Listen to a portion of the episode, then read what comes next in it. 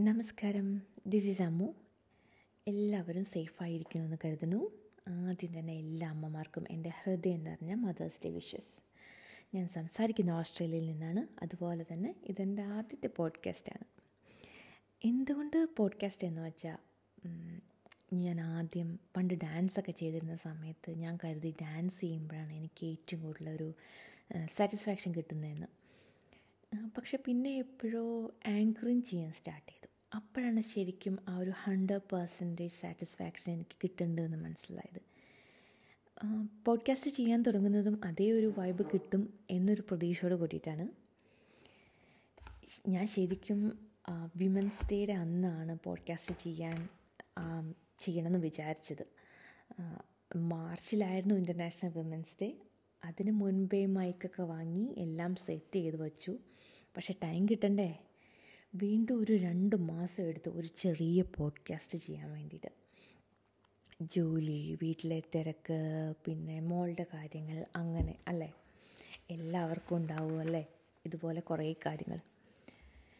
ഇന്നത്തെ ഈ ഒരു കാലഘട്ടത്തിൽ നമുക്ക് വയ്യെങ്കിൽ അല്ലെങ്കിൽ ടൈം ഇല്ലെങ്കിൽ ഫുഡ് പുറത്തുനിന്ന് വാങ്ങിക്കുക അല്ലെങ്കിൽ ഇപ്പോൾ ഡ്രസ്സ് വാഷ് ചെയ്യാനാണെങ്കിൽ വാഷിംഗ് മെഷീനുണ്ട് പാത്രം കഴുകാൻ ഡിഷ് വാഷറുണ്ട് എല്ലാത്തിനും ഒരു ഓൾട്ടർനേറ്റീവ് ഓപ്ഷൻ ഉണ്ടാകും.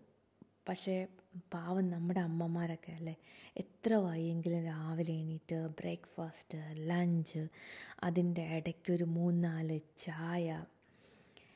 എത്ര വയ്യെങ്കിലും അവരൊന്നും ഒരിക്കലും റെസ്റ്റ് എടുക്കുന്നത് ഞാൻ കണ്ടിട്ടില്ല. എന്റെ അമ്മയൊന്നും ഒരിക്കലും വയ്യ എന്ന് പറഞ്ഞ പോലും ഞാൻ കേട്ടിട്ടില്ല.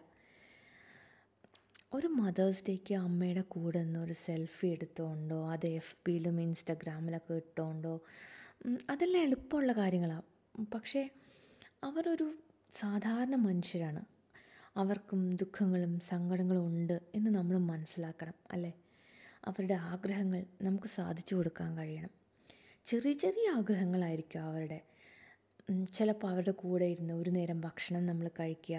ഇവൻ അവരുടെ അടുത്തില്ലെങ്കിലും എല്ലാ ദിവസവും അവരെ വിളിക്കുക സംസാരിക്കുക. അങ്ങനെ.